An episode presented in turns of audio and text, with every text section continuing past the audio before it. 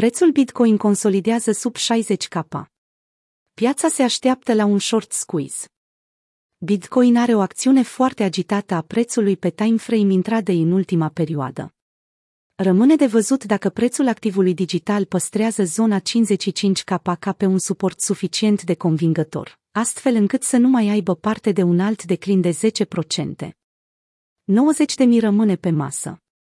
Datele colectate de TradingView și FTX au urmărit acțiunea prețului BTC-USD, pe măsură ce paritatea s-a desfășurat între 57.500 și 60.000 de dolari pe parcursul weekendului. Având în vedere că intervalul de consolidare devine din ce în ce mai îngust, participanții la piață încep să vorbească despre un potențial short squeeze, menit să împingă prețul spot al monedei către noi maxime, cel puțin locale. Bazându-ne pe structura pieței futures, rata de funding și momentumul interesului total formează un scenariu perfect pentru un short squeeze, a transmis un contribuitor pentru CryptoQuant, firma de monitorizare on-chain. Întrebarea este, ce zonă de preț va acționa pe post de suport? Un eveniment similar a avut loc la sfârșitul lunii septembrie, când Bitcoin a crescut pe parcursul unei săptămâni către noi maxime locale, care au stabilit un vârf la 55.000 de dolari. Pentru Rect Capital, un popular analist al sferei cripto Twitter, există șanse mari ca minimul local de la 55.600 să coincidă cu un prag pe care vânzătorii nu mai pot să-l depășească. BTC ar putea să confirme sfârșitul acestei perioade corective printr-o închidere a lumânării de o săptămână peste zona verde. Însă există și o problemă. Limita superioară a zonei verzi se comportă ca o nouă rezistență în prezent, aceasta fiind în trecut și suport, a transmis traderul.